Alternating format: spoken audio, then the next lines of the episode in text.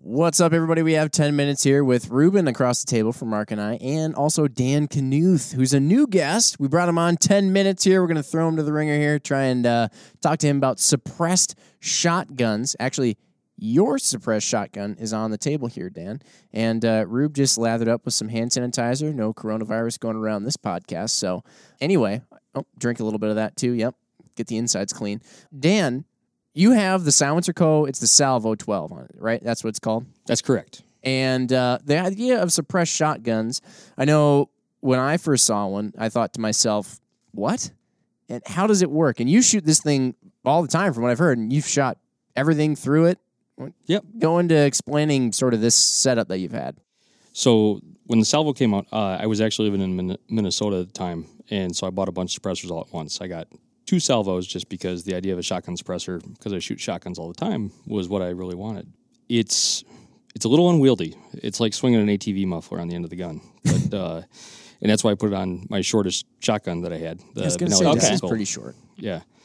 It is most effective in its longest configuration. So, as far as sound suppression and performance uh, in the pattern, the longest configuration is the way you want to go. But because there- it has like spacers in it that you can change how long and short it is yeah, actually, the only part that's actually the registered suppressor is right here, just this baffle. Oh, that's like- Interesting. two and a How half do you take? inches How do you take that thing apart? There's two long screws here that run all the way down to the end, and those are threaded. And then each one of these, there's a full baffle and a half baffle, full baffle, half baffle, going all the way down.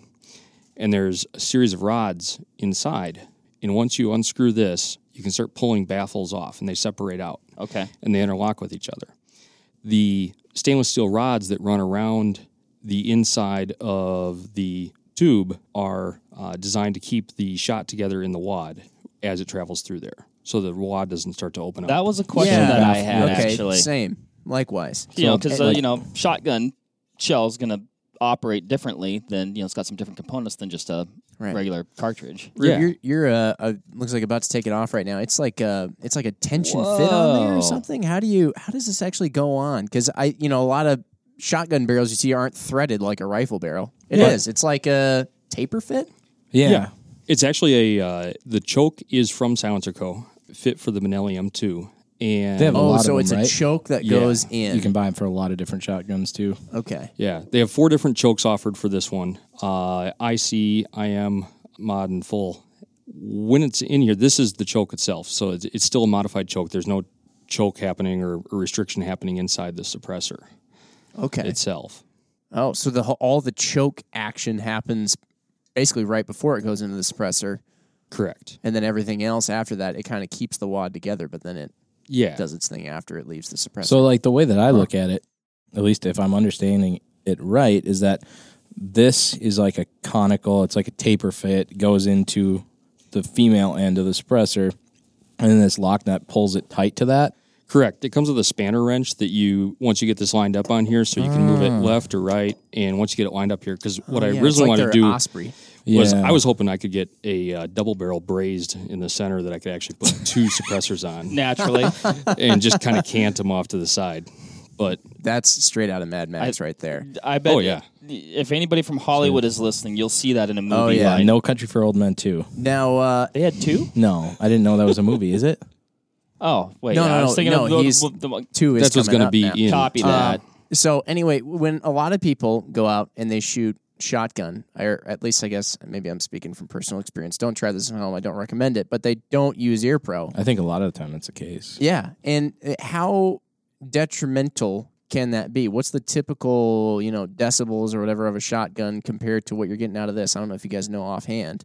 offhand, unsuppressed, I'm It's it's be still guessing. I mean, it. I again, I'm guessing too, but like once you suppress, you know, like a standard, if you took like a full size suppressor and put it on a 16 inch barreled AR, you're trying to get down to that 130s to 140 because 140 is where you're hearing safe. Yeah. And like we talked before with decibel rating, every time, and I could be wrong, but this is my best understanding of decibel rating, is that if you go from 130 decibels to 140, that's roughly twice as loud. So every 10 decibels, you're doubling the sound. It's not, yeah, it's not a Yeah. linear thing where you go, oh, well, that's on if you're Mm-hmm. just looking at at the numbers and you don't understand how that's working out, well, that's not that much. Yeah, you That's not might that think different. like, uh, oh, that one only suppresses it two more decibels. right. You know, well, yeah, it's actually quite a big deal. I was to watching- suppress something even a couple decibels. I was watching a video on on the YouTube before this, and I think and I think it was with this The suppressor. Now I couldn't tell you what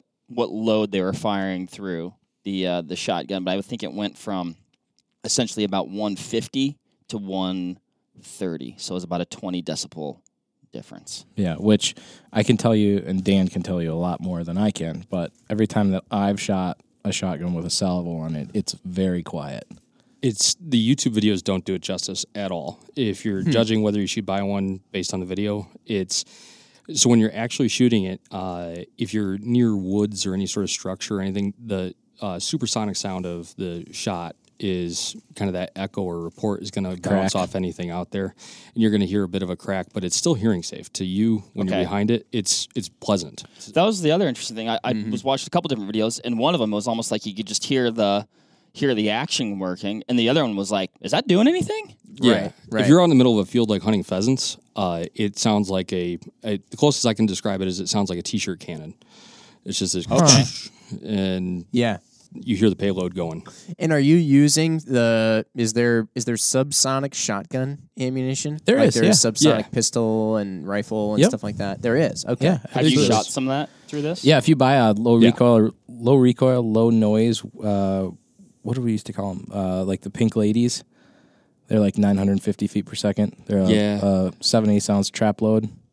They, they had some ultra ultra low. Yeah, that's the pump. Oh. Like the pump load that's preferred for a lot of three gunners if they're shooting uh, division where they shoot a pump shotgun. You're probably not going to hunt with that. I'd imagine, right? It's a it's Or- a it's a handicap trap load. So I mean, most Okay. most people that are shooting that, I mean, you could you could probably hunt, you know, like doves or quail or something like that with it, but it's a really slow load with a really small amount of shot. But yeah. I've shot everything through it from birdshot target loads all the way up to slugs.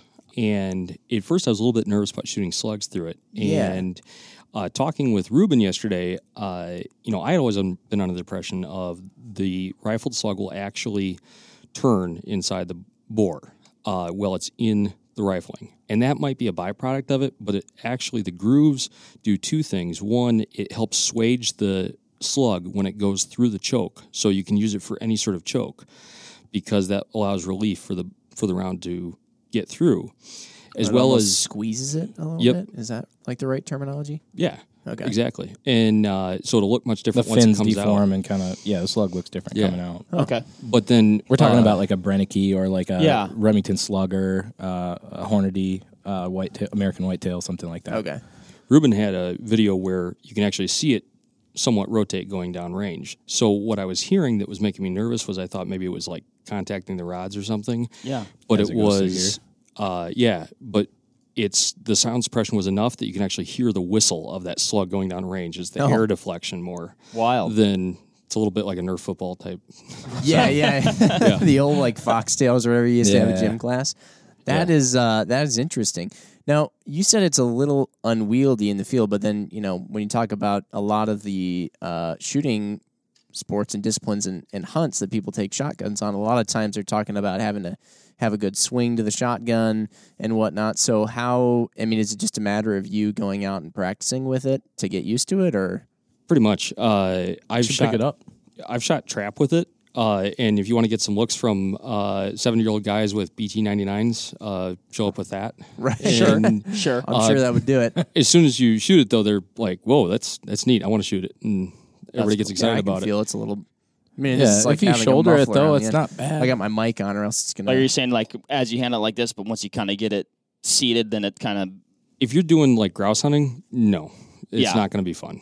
But pheasant, duck, uh, turkeys, I'm thinking like snow goose hunting, where you're sitting there all Oh, day man. just hammering with heavy, heavy like three inch or three and a half inch loads, like it'd Yeah, be you're not- awesome for three snow and a quarter goose. dram you're loads. not except you're not this walking problem. anywhere. yeah, you can't run an extended tube. yeah, but you could run it out to here. You just don't have it out to there, right? Uh, You can run a tube out to here. You can run that out there, yeah. Yeah. But That's gonna be for most I mean, like the You big just got to put it on a longer shotgun so you can put more shells. Yeah, in it. this isn't a snow goose shotgun. Yeah. This is No, a, that's true, a too. home defense gun. Like this is what a twenty inch barrel, eighteen. 18 inch barrel. But one of the reasons I also like this is the salvo, if you have the vent rib, it really helps to actually put a dot on top of your shotgun if you have the vent rib because this will cover up sighting down the rib. Oh, I yeah. was looking at A that because bead. I wanted to ask about your sight picture and how that potentially gets affected. Ghost rings, it's no problem. Yeah. So if you're able to look just through the ghost rings and use it, uh, you can, it's fine.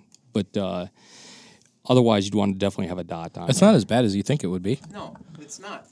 And the added weight to the gun, I mean, tames the recoil a little bit too. So huge recoil reduction. Actually, that's Oh, I uh, bet. one of the best things about it. If you're turkey hunting and you're sitting at the base of a tree uh, with your back up against it, we all know. Well, we probably all made that mistake once, firing a shotgun with our shoulder against something solid. you don't do it twice. It's Might nice as to well, have yeah. a little give. Yeah, that's uh, a good pin pinning for your shoulder. I think it'd be awesome for, like I said, the snow goose hunting, uh, waterfowl hunting, where you're in a, a blind with four or five guys that are all shooting kind of like this. Yeah, And, you're uh, not probably swinging super far. You're not. Yeah, I guess you might walk far to get to where you're going, but you're generally pretty static after that. yep. Yeah, Have you waterfowl hunted it out of a blind with a bunch of people and shot like heavy waterfowl loads out of it? yeah, yeah. What is the sound suppression like with that? Uh, when you're out on a marsh and you're, you're not in any sort of timber, it's it's pretty good. When you're in open area, open water, uh, you don't have that uh, that echoing off something else. So it's and if you're pointed up, I mean, compared to shooting full house waterfowl loads without a suppressor, it's definitely preferred. Oh, And- totally. Hmm. I bet. Yeah, it's funny because when you pick it up, you look at it now, and it looks the size of the muffler that my 50cc moped in college had. Yeah, and then, uh, but it's actually uh, it- I- Mm-hmm. Doubles purpose. oh yeah, yeah, Yeah. But it must be made out of aluminum or you know something like that because it is really light. I didn't. I mean, I'm sure the gun is way more happy to swing around when it doesn't have that on the end of it, but it felt really light. You know, you bring up a good point. Surprisingly. Maybe, maybe we've even brought this up before, but you, d- you brought up like a muffler on your car, and you're like, muffler on your car. That's the law. You're going to need that. You're gonna want one of those. Suppressor? You're Oh, going let's to need a make you stamp for that. Pay extra We're gonna for want to that. make you keep that thing really loud unless you pay more. I want you to be uh, yeah a lot louder. What and- what about what about cleaning? You know, like, were you talking about like a snow goose situation or, or like a match situation where you're, you know, sending a lot of rounds downrange or you know you know shooting a lot of shells? How do you clean it, or do you have to, or how's that work? You do have to clean it. It's not like a center fire raffle suppressor that kind of you can just do a mag dump and it's gonna you know burn a lot of the carbon yeah. out. It is aluminum and the rods are stainless steel. Using a uh, plastic solvent on the rods works really well once you pull those out. You Uh, said Brownells makes that, right? Brownells does make a, uh, a plastic solvent that works excellent, and you just put it in a Tupperware container and spray them down, and then Okay. wipe them off. It's real easy. The baffles themselves, since they are painted as you go down, you do need to do just by hand. I've tried a few different methods. I tried soda blasting, uh, which actually worked uh, fairly well, but I was a little nervous about erosion to the baffles, What is soda blasting? like using a sandblaster and using uh, baking soda as a media. Okay, It's not as abrasive. Yeah, uh, just to try to blow some of that out of there. A good carbon solvent, uh, it'll really help. Um, Dental Explorer. And I'm a gonna I'm brush. gonna interrupt here. I've known Dan for a long time. If there is a weird, obscure internet gun cleaning method or material, he knows about it. So That's a good guy to That's- know. it's yeah. dcanews at vortexoptics.com. Just email him. He knows all of them. great. Uh, so it, it it takes a little bit. Uh, the first time I cleaned it, it took me way too long, a few days, because I was just you know monkeying with it with uh, ho- hoppies. But you know after that, usually hour or two, if you know, and that's taking your time. So it's not too. And is that after like Uh, like Twelve thousands of rounds or hundreds of rounds or It's recommended every 1200 to 1500, I believe. okay. So All right, uh, not bad. I shoot it for a long time. One thing you will notice is when you shoot it, all of a sudden, after a while, you'll start hearing like rattling. And what is that? And you shake it upside down and you'll get pieces of wad that fall out. Oh really? So Hmm. do you have to be careful not to shoot any types of shotgun shells out of it? Are are there some that you want to stay away from? uh, any of the exotics uh, that you hear about out there, like see the YouTube videos, like the, the dragon's breath or the weird type 12 gauge shotgun shells, because So you can shoot like flight control out of it. flight control's awesome out of it. Yeah. Ah, cool. Okay, Yeah. Hmm. No, that's all fine. Standard shotgun shells, uh, I don't think there's really a big issue. I mean, of course, steel shot, you know, anytime you don't shoot that through full, and the patterns do open up a little bit more than without the suppressor. So choking up is ideal. I don't think I would hunt waterfowl with the mod in there. I just did an improved cylinder. Okay. So Okay. Good to know. Good stuff. Well, we're at like 15 ish minutes, but that was still pretty solid. I mean, We've had a full length All About Suppressors episode out there that Ruben and Adam joined us for. And if you want to hear more from Dan about cleaning solvents and shotgun suppressors in a full length episode, definitely let us know. And uh, other suggestions are always welcome. But otherwise, Dan, great first episode. Yeah. Cool, guys. Thanks, man. thanks. Thanks for joining us. Thanks, It was fun. everybody, for listening in. And we will see you all next time. Bye.